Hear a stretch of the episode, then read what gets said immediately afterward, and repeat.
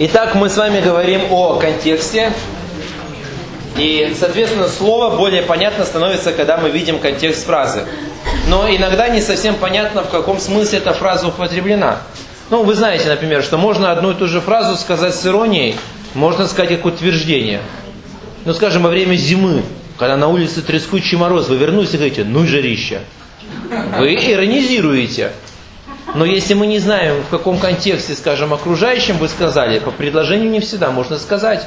Ну, Иисус Христос один раз сказал, когда беседовал с фарисеями, с книжниками, говорит, идите и делайте то, что делали ваши отцы, убивайте пророков. Вы думаете, он буквально смысле имел в виду, идите убивайте пророков? Нет, конечно. Или он ученикам своим говорит, не хотите ли вы меня оставить? Это не означало, что он хотел, чтобы они его оставили. А вот, то есть, как бы, есть моменты иногда, вот какой-то, иногда бывает иронии, иногда еще чего-то. Иногда бывает сама фраза по себе, скажем, в каком-то контексте совсем по-другому звучит, чем она в изоляции. И поэтому, кроме фразы, еще очень важен ближайший контекст. Ближайший контекст. Это может быть контекст повествования, рассказа, да? Да, рассказ, ну, вот даже та же самая фраза «стоял Елисей на поле и орал». Вам много скажет, что означает слово «орал»? Просто орал, тоже может и так, и так пониматься. Стоял Елисей на поле и орал, ничуть не помогло. Мог и пахать, а мог просто кричать. Поэтому Моисей его, вернее, поэтому Илия накрыл его этой милостью. Типа, успокойся ты, хватит кричать. Но когда мы читаем весь рассказ, и видно, что он с валами был, Тогда становится понятно, что он там делал.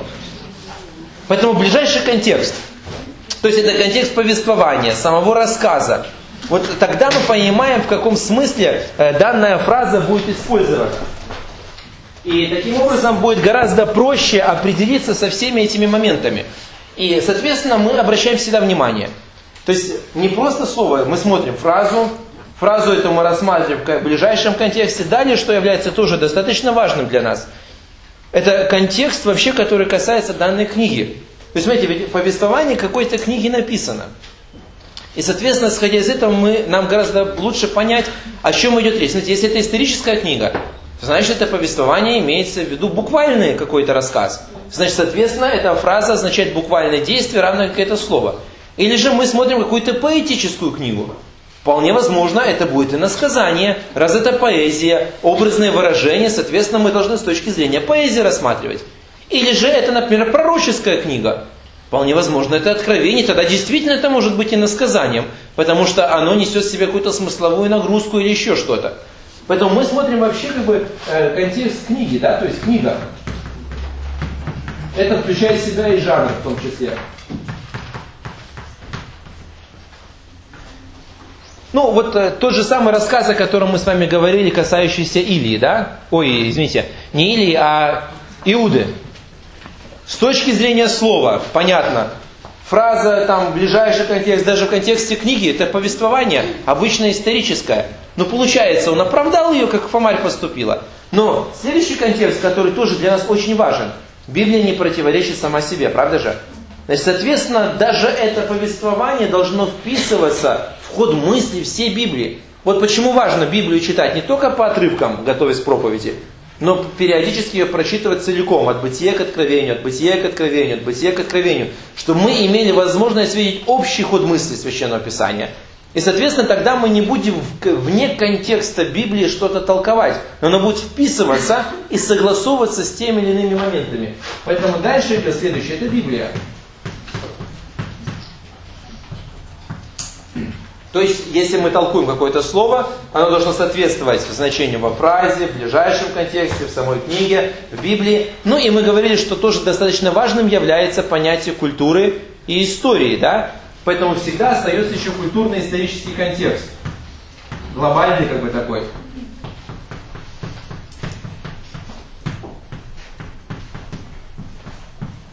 Культурно-исторический контекст – Поэтому, видите, как бы ни одно слово не, относит, не является просто в изоляции. Оно все всегда рассматривается в контексте. Поэтому запомните, можете даже записать себе. Я вам как бы быстро скажу, а потом, чтобы вы знали как бы общую фразу, а потом мы медленно ее запишем все-таки. Это очень важно. Слово термин имеет только одно значение в данном контексте. И при этом не обязательно, что далее этот термин будет иметь такое же значение. Это один из принципов. Теперь медленно. Слово термин, слово термин имеет, слово термин имеет только одно значение. Слово термин имеет только одно значение. Слово термин имеет только одно значение в данном контексте, в данном контексте, в данном контексте, и при этом, и при этом не обязательно не обязательно, что далее, и при этом не обязательно, что далее этот термин будет иметь, этот термин будет иметь такое же значение. Этот термин будет иметь такое же значение. Значит, еще раз всю фразу. Слово термин имеет только одно значение в данном контексте. И при этом не обязательно, что далее этот термин будет иметь такое же значение. Что это значит? Э, то, что мы не можем на основании того, что слова одинаковые, соответственно, уравнивать данные отрывки. Ну, например, слово меч, да?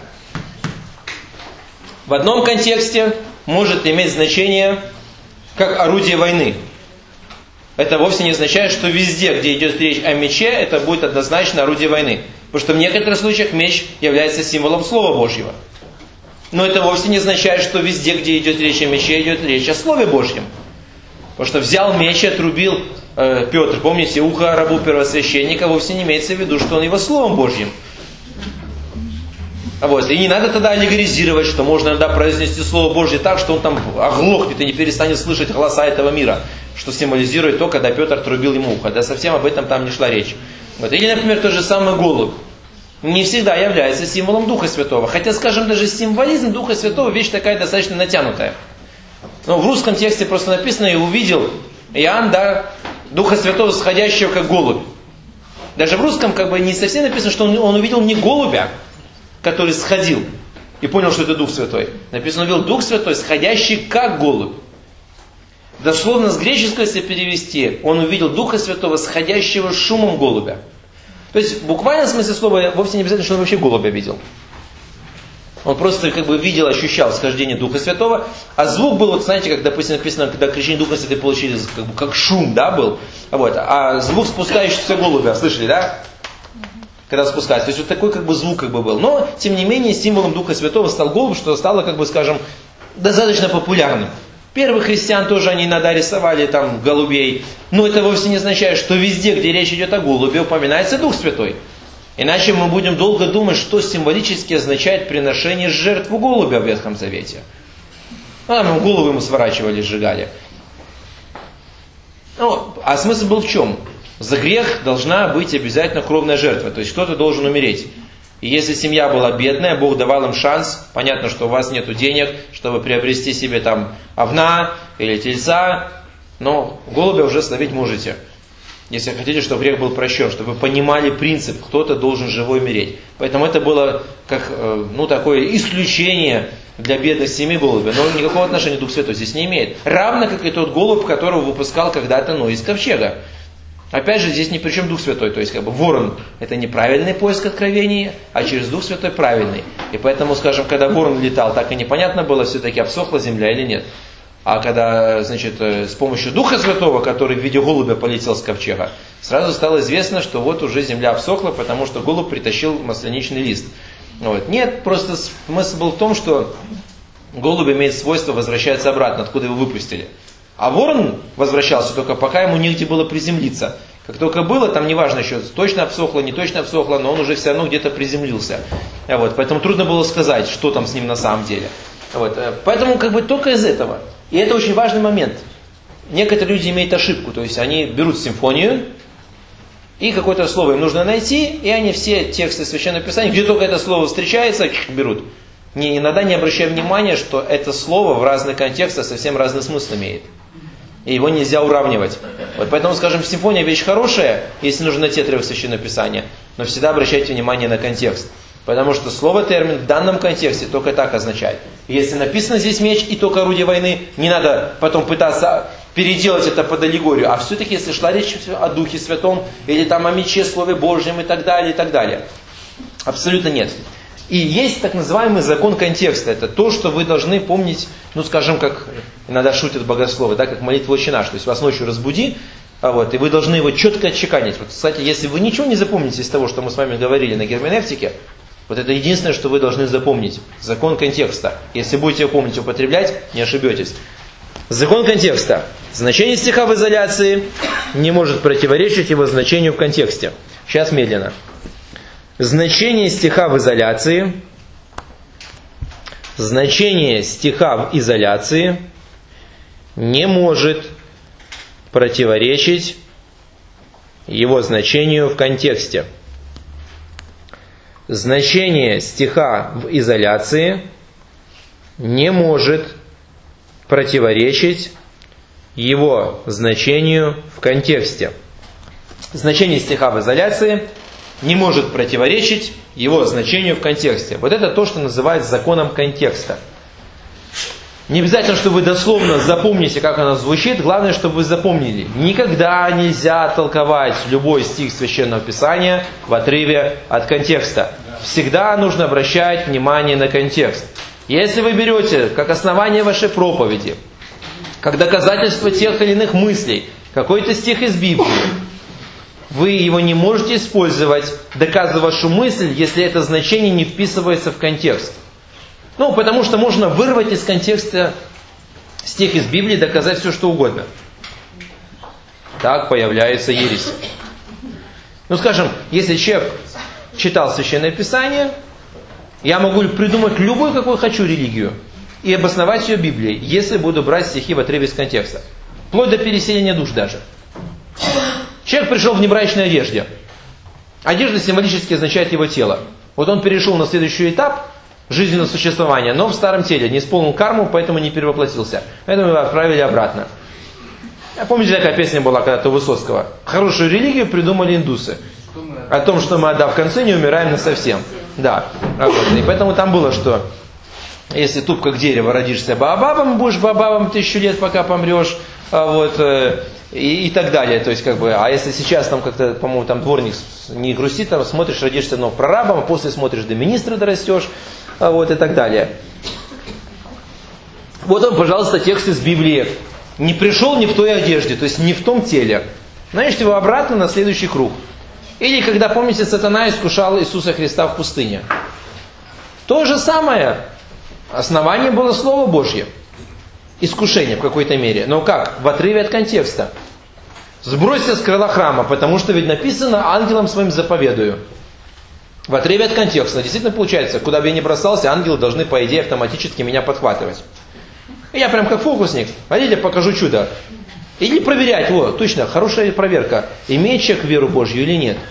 Прыгает, а пастор внизу смотрит, если нормально приземлился, ангелы подхватили, значит, ты сын Божий, нормально все. Если грохнул, разбился, ну, грешник, маловерный, усомнился, ну, что сделаешь. А вот. Хороший тест на праведность, да? По воде ходить, да. Нет, так есть много таких тестов. Смертоносное, что выпьют. Все, да, принес бутылку, там, говорит, такой вот, говорит, джигиты написано, ацетон. А, вот. Э. Знаете, да, череп такой с костями написано, яд там или еще что-нибудь. А вот. Все, проверка, пожалуйста, пей, если веришь. Да, змей можно ловить, то же самое. Он руку ее. Если укусил, остался жив, значит, все нормально в отношении с Богом. Если нет, значит, что-то не так. Каяться надо, если успеешь. Так вот, э, смысл какой? В отрыве от контекста можно все что угодно придумать. И поэтому получается, ведь смысл был не о том, что мы должны глупо, безрассудно поступать. Почему Христос и сказал, что вообще-то написано «не искушай Господа Бога твоего». И опять же, контекст, библейский контекст, в каком смысле употреблялся этот отрывок, о чем шла речь. Вот это очень важно. И поэтому особенно, когда мы о чем-то проповедуем, ведь есть разные моменты. Есть проповедь, основана на стихе из Библии. То есть мы прочитали стих и его объясняем. Здесь проще. Но есть по-другому. У нас уже есть тема, у нас есть мнение, а потом мы просто хотим, скажем так, чтобы нашу проповедь слышали и понимали, что это все-таки библейская проповедь. Что мы делаем? Открываем симфолию и ищем в Библии обоснование нашим мыслям. Вот тогда как раз-то и не, человек находится так очень близко к той опасности, чтобы просто вырвать из контекста стихи, которые докажут его мысли в проповеди. Вот поэтому мы должны обращать внимание. Стих в изоляции, то есть то, как мы его используем в отрыве от контекста, не должен противоречить значению, как он в контексте звучит. Вот мы говорили по поводу, помните, богатства нажитого неправедным путем. Там шла речь о том, что что в почете в мире, то мерзость перед Богом. В отрыве от контекста я могу к чему угодно применить. Нельзя получать наград, нельзя получать премию. Это же в почете в мире ты премию получил. Значит, мерзость перед Богом, да? Там, скажем, одежда какая-то, машина хорошая. Почете в мире, когда вы будете на Роллс-Ройсе в церковь ездить, в почете, значит, мерзость перед Господом. Все нельзя. А вот. Но ведь не об этом идет речь. Ну, я могу вам обосновать, я могу выйти даже за кафедру, пугнуть вас всех. Открыть места Писания, вот это написано, вот это написано, вот это написано там и так далее. Найти, что Бог богатых не любит и так далее. Есть такие тоже места. Но опять же, в каком контексте? Я вырвал из контекста. Там же речь вообще-то о богатом, который, в общем-то, позабыл Бога, который нажился неизвестно за счет кого-то там, угнетал бедных и так далее, и поэтому стал богатым. И поэтому Бог говорит, да, не думай, что сейчас он благодействует, но тем не менее придет суд. Но это вовсе не означает, что Бог против богатых в целом вообще. Если человек нормально э, это богатство приобрел э, без всяких проблем, в общем-то, без того, чтобы где-то кого-то там грабить, что-то еще, так слава Богу, наоборот, хорошо.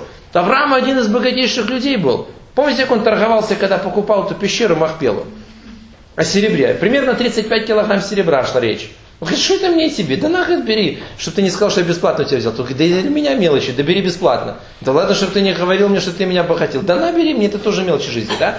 То есть человек как будто бы об одной там, э, как будто бы одна гривна, да, вот, скажем там, кто-то говорит, сколько стоит, одна гривна, да на тебе эту гривну. Так это ладно, это же мелочи жизни, не надо, да ладно, что там, бери, для меня не обеднею. Человек о 35 килограммов серебра таким образом говорил.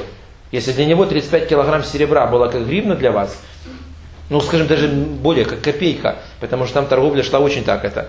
Ну, действительно был богатый человек. Что, Бог против был него? Нет, другом Божьим назван, вообще хороший человек. Вот поэтому, скажем, вырвав с контекста, можно все что угодно. А потом что получается? Людей подвели к этому, и в церкви, как только кто-то стал побогаче, все остальные на него уже косо смотрят. Откуда у него средства?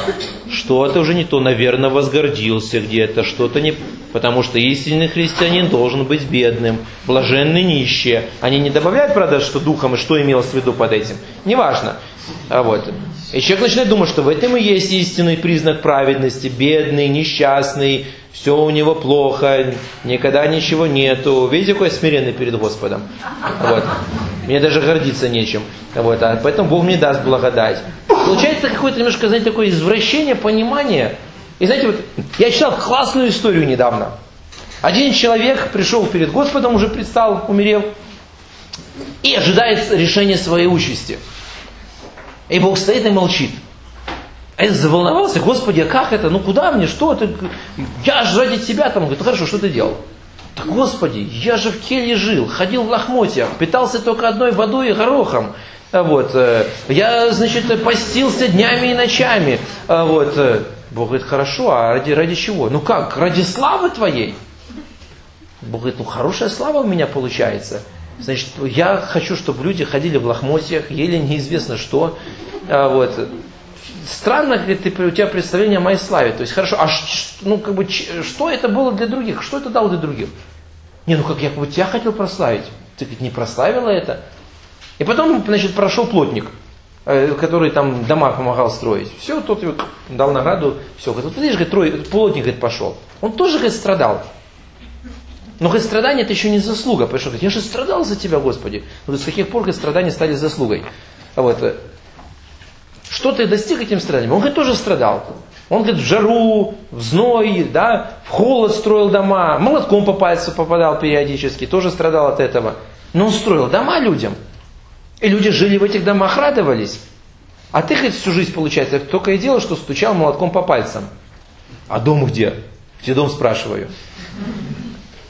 Но иногда у людей вот такое понимание, знаете, вот непонятное получается.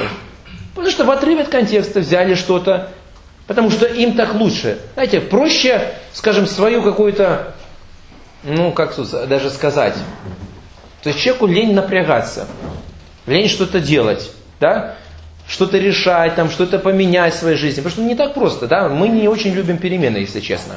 А вот, э, нам гораздо комфортнее в том, что есть. Мы свыкаемся, а вот, э, и нам не сильно хочется что-то менять. Надо напрягаться. Хотя мы знаем, что это будет к лучшему, но вот этот процесс.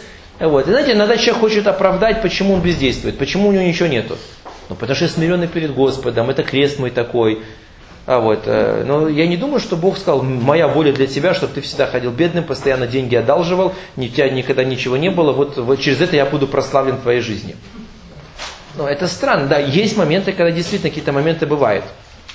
И, но они больше связаны с тем, что человеку не дают чего-то из-за того, что он христианин, а не потому, что он сам ничего не делает и этим себя оправдывает. Вот мужи веры, о которых описано в послании к евреям. Авраам там и другие, ну, которые были весьма богатыми, там были другие мужи веры которые скитались в козьих шкурах, да, которые ели акриды дикий мед, которые там в пещерах жили, которые были перепилом, пилем и так далее, тоже мужи веры. Поэтому нельзя сказать, что если человек имеет в своей жизни страдания или что-то еще, что он однозначно нечестивый, раз у него нет Роллс-Ройса, своего вертолета, яхты там или еще чего-то. Тоже не совсем будет правильно. Вот, э, то есть нельзя уравнивать, надо смотреть ситуацию. Но они тоже были. Но, во-первых, из-за чего они такими были? Потому что из-за того, что нечестивые властвовали, не давали им возможности. Они страдали за Христа, то есть у них был выбор. Или ты э, христианин, и мы это с тобой будем делать, или же ты постановишься таким, как мы. Поэтому здесь нужно смотреть на ситуацию, на контекст. Если с контекста вырвать, можно все что угодно доказать. Вот, и поэтому одна из таких вот ошибок, которая бывает очень часто у проповедников, у него есть своя точка зрения, он ее вам выдает и мотивирует текстами из Писания просто которые подходят. Он вырвал с контекста. Смотришь в контексте, совсем по-другому. Ну, например, одно из таких очень выражений часто используемых. А, когда идет речь о том, что нас ожидает Царство Господне, мы обычно используем стих в отрыве от контекста. Но даже не фразу целиком, а половину этой фразы. Не видел того глаз, не слышал это ухо, что Бог приготовил любящим своим. Да? Все. Но на самом деле, посмотрите, там дальше продолжение идет. Стоит запятая, написано, а нам то Господь открыл Духом Своим Святым. Поэтому, во-первых, мы, получается, не, вообще даже не просто предложение, а просто только часть предложения, которая подходит, используем. Но если посмотреть на, на саму фразу, уже не совсем так. То есть, получается, нам-то Господь открыл. Посмотреть на контекст, оно совсем о другом говорит. Потому что о чем идет речь? Что мы не знаем, куда мы идем, мы не знаем, что нас ожидает. Знаем, нам Господь открыл. Люди в мире не понимают, какой смысл ему в его христианской жизни. Почему он там то другое не делает, почему он там не ищет тех или иных наслаждений. Как один человек сказал, все, что человеку в мире нравится, либо уголовно наказуемо, либо аморально, либо ведет к ожирению. А вот, почему он себя ограничивает? Ради чего? То есть смысл в этом всем? Он не видит смысла. Поэтому он не знает, что ожидает. То есть ради чего он это все делает? Но мы-то знаем. Да, для них у них ни глаза не видели, ни уши не слышали. Они вдалеке не могут понять. Но мы-то знаем, потому что нам-то Господь открыл, что нас ожидает в Царстве Божьем. Да, мы не можем знать до конца все. И как Павел пишет, сейчас мы как сквозь тусклое стекло, гадательно, то есть предположительно видим. Да даже к лицом к лицу зрим. Но тем не менее, в общих там чертах мы знаем, что ожидает. Мы знаем, что будет воскресение из мертвых. Мы знаем, что мы облечемся в новые тела, которые не будут иметь смертности в себе. Мы знаем, что э, сохранятся эти тела, то есть в смысле сохранится питание, допустим, как э, человек будет есть, потому что написано, что будут деревья, которые приносят плоды 12 раз. Да? Листья написано для исцеления народов, что тоже немножко нас смущает. Подожди, в одном месте написано, не будет болезней. А, вот, а тогда для чего исцеление-то? А вот, э, ну, исцеление, по идее, нужно для того, чтобы болезни, значит, случается болезни какие-то будут, что ли? Вот. Но опять же это особенность перевода. Там стоит слово исцеление, дословно греческое слово терапия. Вот откуда слово терапия произошло. Но терапия это, скажем, э, слово, которое может обозначать сохранение здоровья. То есть, смотрите, поскольку мы будем в телах, тела здоровые, вернее, тела от чего могут болеть вообще, по идее? То есть, есть же очень много разных факторов. Есть, когда, скажем, внешнее влияние. Ну, скажем, бактерии какие-то нас атаковали, микробы, вирусы, да, там всякие такие. А вот, Понятно, что в Царстве Божьем ничего этого не будет. А, вот, э, поэтому, скажем, там не будет болезней, связанных с вирусами и тому подобное. Есть болезни, которые происходят у нас по глупости. Ну, скажем, вот э, я, допустим, много-много сейчас говорю, голосовые связки подсели. Если я сейчас съем несколько пачек мороженого, завтра я вообще не смогу говорить. И не надо тут ссылаться, что без попутал там, да, или там что-то еще, я сам виноват, потому что есть определенные принципы, которые Бог заложил, и определенные ограничения, которые существуют в моем теле. Тоже может быть. Вот. Есть болезни, которые связаны с содержимостью. Понятно, что на небе этого не будет, потому что исключено будет. Но есть просто, скажем, слабость тела или что-то еще, когда, скажем, оно не получает нужного правильного питания, отсутствие нужных витаминов и так далее. То есть как бы нету чего того, что нужно для правильного функционирования. Ну, скажем, я буду одними конфетами питаться. Так вот, листья для терапии, то есть как бы народов, скажем так, то есть листья, которые дают возможность телам сохранять ту форму, в которой они должны быть. То есть вот то, что мы называем, скажем, в какой-то мере витаминным комплексом, то есть то, что нужно. Поэтому плоды, чтобы есть, насыщаться как питание, а листья в том числе, скажем, как профилактика, да, в какой-то мере, то есть сохранение вот этой вот бодрости. А вот, э, поэтому это не вопрос болезни чего-то еще, а вопрос именно сохранения э, вот, э, здорового тела, чтобы оно было. Тоже об этом написано. Написано о городе, написано о том, что будем лицом к лицу с Господом, написано о том, что знание всякое упразднится. Что это означает? Что ничего знать не будем? Нет. Это означает, что не будет процесса познания. То есть мы получим знание всего. Вот мы не можем понять, как это происходит, но Отчасти это то, что является э, даром сегодня Духа Святого, Слова мудрости, Слова знания. Да? Когда мы вдруг получаем знание о чем-то, не потому, что мы его естественным путем при, получили, а получили как откровение. Вдруг мы не можем понять, откуда мы знаем. Да, вот иногда бывает, когда человек с кем-то беседует. Задали вопрос, он бинг выдал ему ответ. Потом сам удивляется, откуда я знал, как правильно ответить. Сам в шоке. А, вот. Бог потому что открыл. Вот поэтому знание упразднится, потому что мы уже будем иметь познание. То есть не нужно будет говорить «познай», «изучи», «сядь». Вот, то есть уже не нужно будет в небе с конспектами сидеть, да, экзамены сдавать и так далее. А сейчас до сих пор это остается, правда же? Почему некоторые говорят, что преподаватели богословия очень похожи на римских инквизиторов? Знаете почему? Действует одинаково. Сначала проповеди, проповеди, а потом пытки и казнь. Ну, то бишь экзамены, а кто не сдал, исключение.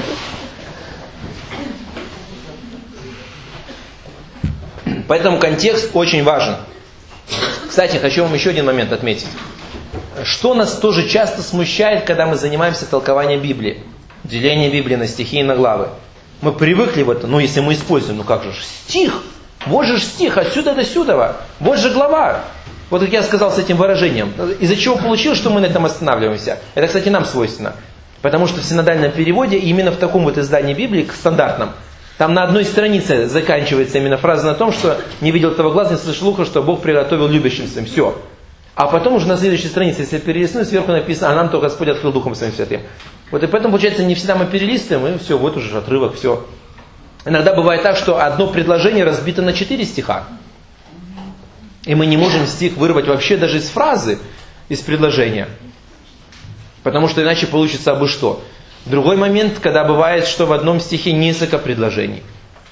Бывает, что, допустим, две главы разбили одну историю. Поэтому, э, когда вы занимаетесь толкованием Священного Писания, даже когда вы готовите проповедь, лучший вариант – не обращайте внимания на стихи и главы. Исключение составляют псалмы и притчи. Потому что изначально они уже были поделенными. А вот, э, все остальное это сплошные тексты. То есть представьте себе, да, там, допустим, там, послание Исаии, да, книга пророка Исаии. Сплошной текст.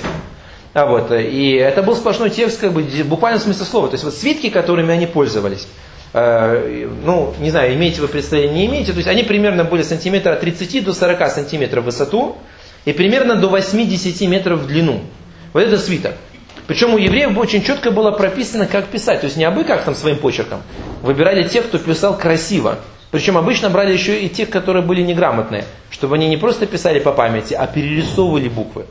Ну, скажем, если вы, например, еврейского не знаете, или даже греческого, вы не будете писать по памяти, вы будете перерисовывать, что я вам напишу на доске. Ну, например, Сергей имя, да? Это на греческом пишется. А вот. Но если вы греческий не знаете, вы что будете делать? Перерисовывать с доски, вот именно. Тогда не будет ошибок. Если вы сами по памяти пишете, может по-другому быть. Вот. В этом случае получается играть на ошибку. Ну, скажем, даже в русском языке. Можно написать велосипед или велосипед. Вот, кстати, хороший пример библейский. Помните эту историю с Шибалет-Сибалет? А вот, э, из-за чего 10 тысяч человек погибло. Но они, правда, не могли до конца выговорить. В буквальном смысле слова разница была в точке. В иврите есть две буквы «С», а вот, но одна из них очень похожа с буквой «Ш». Вот если вот так вот, это будет «Ш». Если вот так вот и точку сюда, это будет буква «С». Вот и вся разница. А, передвинуто немножко, а 10 тысяч человек погибло. Вообще, что такое шабалет, знаете?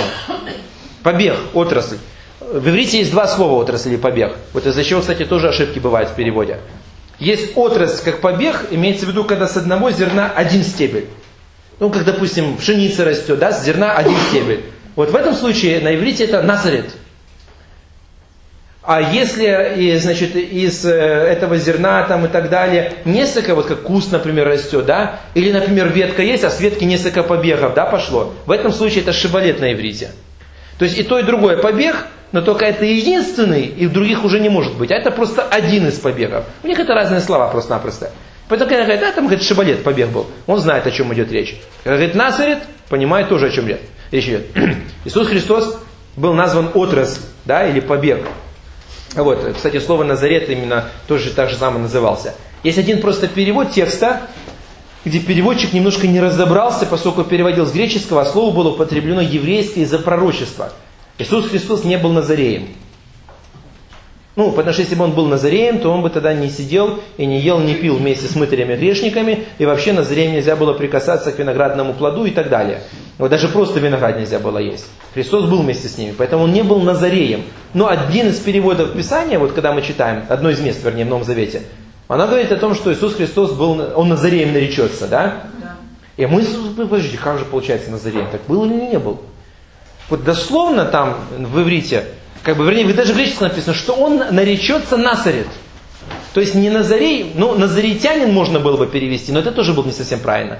Назарей, Назарет наречется, э, вспомнено пророчество Ветхого Завета, где написано, вот сын мой отрасль, да, как побег из сухой земли. И поэтому вот в этом отрывке вспоминается просто Ветхого Завета, что Иисус Христос и есть вот та отрасль, тот единственный побег, никакого другого нету. И поэтому так и написали. А поскольку все-таки евреи в тот момент больше, как бы скажем так, в обычной жизни использовали с греческой Библии, скажем, тексты, но все-таки, когда касалось, скажем, богослужебного языка, использовали еврейские отрывки. И все прекрасно знали пророчество, что он будет отрас, то есть Назарет. Поэтому они сказали, что он наречется, использовали не греческое слово побег, а еврейское слово побег. Вот. А когда переводчик переводил, ну Назарет, Назарет, ну что это может быть? Назарей, вот и перевел, из-за чего, скажем, возникло такое впечатление, что Христос был назарянином, Назареем. Он и не был Назареем. А иногда мы сами домысливаем некоторые вещи. Ну, скажем, с чего мы решили, и всегда рисуют на открытках трех волхвов. Где в Библии написано, что их было три? Нигде. Потому что они три вида даров принесли. Золото, ладан и смирну. А возможно, их целая толпа пришла, потому что вряд ли бы три человека в те бандитские времена решились бы с такими сокровищами сами идти. Рисуют их обычно вместе с пастухами. Хотя волхвы почти на два года позже пришли, чем пастухи. Почему э, приказано было убить детей до двух лет родом?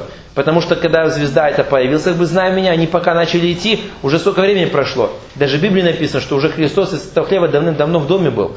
И когда этот выведал время появления звезды, он понял, что где-то примерно уже ему ближе к двум годам. Но вы знаете, иногда вот такие вещи, как бы так, мы не, не всегда обращаем внимание. А это все-таки важный момент. Ну, скажем так, это уже не так страшно для спасения. Пришли они вместе или по отдельности, но иногда есть вещи, которые все-таки действительно существенные, из-за чего происходят моменты э, вот э, такого э, смещения. Так вот, к чему была моя мысль? Очень важно, когда мы с вами смотрим, не обращать внимания на вот эти вот стихи или главы. То есть это были сплошные тексты. Вот евреи писали очень тщательно. Вот, вплоть до того, что почти как на компьютере набирать, скажем, у нас, например, там говорится, курсовая работа, пишется шрифтом, Times New Roman, да, там 12 с двойным интервалом. У евреев то же самое. Значит, они брали шкуры, э, вот обычно там специальным образом были обработаны шкуры ягнят или телят, вот, разлинеивали их, чтобы ровненькие линейки были, и там четко писалось. В строке должно было быть не столько, не, там, по-моему, не больше 20, по-моему, 4 букв. Расстояние между буквами должно быть равно человеческому волосу. Между словами должно быть равно букве. Значит, на листе должно быть столько-то строк. Писать нужно тщательнейшим образом, не отвлекаться, нельзя писать по памяти, каждую букву нужно перерисовывать. Если посадил кляксу, сделал ошибку, нельзя исправлять, нужно полностью весь лист переписывать. А вот. Если даже заходит царь, когда человек пишет этот текст, он не имел права отвлечься, должен был дописать и только потом стать поприветствовать царя. Чтобы понимал важность того, что он пишет не просто абы что, а слово, данное от Бога, он должен был тщательно омыть себя перед тем, как начать писать текст. Одеться обязательно в национальные одежды. Вот благодаря чему тексты дошли очень тщательно, скрупулезно переписанные, без ошибок. Но теперь представьте себе, когда нужно было читать вот такой сплошной текст. Евреи, которые изучали, скажем, тексты Священного Писания, вот э, книжники, они уже знали примерно, сколько там нужно провернуть эти свитки, чтобы найти нужный текст. Потому что это был валик, вот, на котором было буквально в смысле слова 10 метров э, намотано. Они, соответственно, когда приходили, скажем, в синагогу, там было специально такое углубление, ложили свиток, прокручивали в нужном направлении какой текст и читали его. Прочитав, дальше какое-то присоединялось толкование. Вот. Э, оно было страшно дорогим, поэтому, скажем, не каждый человек, не то что не каждый человек, даже не каждая синагога могла позволить себе иметь все тексты Священного Писания. Поэтому, как правило, ограничились Торой. То есть Тора это пятикнижие Моисея. А вообще Ветхий Завет на иврите Танах называется. Э, ну, Танак вообще-то, но К на конце в иврите как Ха читается. Это первые буквы, опять же, от э, слов. А вот Т это Тора, Эн это Небиим, пророческие книги, и Ктувим это книги э, Писания или поучительные книги. Вот, но К на конце как Ха, отсюда вот Танах получилось. А вот, э, ну, опять же, отсюда во сюда, просто это уже привычка, э, как она пишется. А вот, а Талмуд это уже комментарии к тому, что там написано. А вот, так вот, получается, что не каждый мог иметь это все. И, соответственно, как бы, ну, не было необходимости, чтобы разбивать на какие-то отрывки, стихи, потому что, ну, кто там следил. А вот, э, и даже, например, помните, когда Иисус Христос встал, прочитал да, текст, он обратно сел. Для чего он это сделал? Это тоже интересно, как бы, чтобы знать. Вообще в еврейской культуре, то есть синагога это греческое слово. На иврите синагога это бескнесет, то есть дом собрания, который означал, что они собираются не только ради чтения Священного Писания, вообще это как культурный центр евреев, где они вместе и праздники встречают там и так далее. И вот, соответственно, был принцип такой, что э, любой мужчина, может прочесть текст Священного Писания. Мужчина у евреев становится с 13 лет. То есть это специальный обряд, бармасыва называется, посвящение мальчика мужчины. Он специально к этому обряду, возможно, это первый последний раз, когда он в синагоге читает, вот он разучивает правильно, чтобы прочесть отрывок Священного Писания. Вот этот отрывок они обычно хавтора называют, то есть отрывок истории, который он прочитывает. Он более легкий берут. Прочитывают немножко на распев. Из-за чего? Чтобы человек сосредоточился на тексте Писания, чтобы он не читал автоматически, чтобы его мысли не могли в этот момент уйти куда-то в другую сторону. И он понимал, например, там, когда он говорил про Бога, Элахим, и он понимал, что как бы вот, э, вот это вот как бы более длительное звучание, то есть он вкладывал смысл, то есть он Господь, господствующий над всеми и так далее. Потому что если он автоматически как вот, он мог думать о чем-то другом. Кстати, откуда православные эту идею взяли на распев читать? И у евреев, они не сами придумали. Вот откуда это пошло. И, соответственно, он, скажем, прочитывал отрывок, но он не был толкователем. То есть он не был вот учителем Библии. Поэтому он не имел права толковать, но он мог прочесть. И он садился. И дальше уже выходил э, толкователь Библии, который объяснял, э, что там было написано. Вот, кстати, у евреев это было единственное исключение, когда мужчине разрешали не жениться и считали его нормальным, если он посвящал всю свою жизнь изучению, толкованию Торы. Хотя он при этом не мог быть ни членом Синедриона, ни священником, э, вот, э, но тем не менее допускалось. Во всех остальных случаях, если мужчина, скажем, не женился и не занимался изучением Торы, считал, что у него что-то не то. Вот, потому что он не исполняет предназначение Творца, создать семью, заботиться э, о детях и, и таким образом как бы наполнять землю. И вот получается, Христос не был раввином в этом смысле слова, которого бы уполномочили официально. То есть его называли учитель, но он был не саферим, то есть не книжник. А вот, э, и поэтому в этом случае он, как любой мужчина, которому позволяет, скажем, встать, он мог читать отрывок, который ему нравится. Или мог читать тот, который ему был непонятен, например, чтобы объяснил э, учитель, ну, раввин имеется в виду. Поэтому он вышел, как ему дали, открыл текст, который хотел показать как главный, и прочел. Да, помните, какой он отрывок прочел из Исаии? На мне там помазал меня, и так далее. То есть он прочел и дальше что сделал? Сел. То есть он поступил, как было сказано по закону. Обратно сел, все. То есть, по идее, должен был выйти, Равин начать толковать. Но, видимо, тот тоже не знал, как правильно истолковать этот отрывок. И дальше написано, глаза всех в синагоге были устремлены на него. Имеется в том числе и старой синагоги. То есть устремление на него имеется в виду, что согласие, что ты можешь продолжить. Это допускалось. И тогда он опять вновь встал и начал объяснять то, что там было написано. Вот, это тоже особенность такая. Теперь представьте себе, как бы, когда появилось книгопечатание, я уже не буду вдаваться в историю, как Библия там трансформировалась из эти книги, а вот э, сразу цена резко стала меньше. И, соответственно, в тех же учебных заведениях библейских и так далее возник вопрос, как бы, ну, как упростить, чтобы быстрее можно было вместе найти текст Писания. Ну, скажем, вот мы с вами занимаемся изучением Библии. У всех вас лежат свитки. Я говорю, давайте мы все вместе откроем книгу пророка Исаия и прочтем. Я уже закончил вас учить, а вы все еще ищете. Ну, представьте себе, где же там этот отрывок. Ладно, когда там, скажем, послание Иуды. Ну, там можно найти еще, да, коротенькое такое. А, вот. Э. Ну, если это книга Исаии, да, там, Иеремии, а вот, э, любой из Евангелий. Ой, как тяжело. И поэтому э, была идея, то есть, давайте мы разделим Библию на главы. На главы была Библия поделена в 1228 году.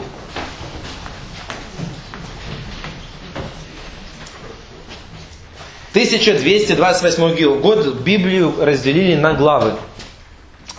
Но был такой кардинал, вернее не кардинал, а архиепископ Кентерберийский, которого звали Стефан Лэнгтон. Вот он предложил на такие смысловые отрывки разделить, вот эта как бы, система сохранилась. Вот если хотите его записать, значит архиепископ Кентерберийский Стефан Лэнгтон. Ну, не столь важно. Хотите записать, да? Кентерберийский знаете, как пишется? Кентербери, это графство, и там же глава англиканской церкви. Значит, Стефан Лэнтон.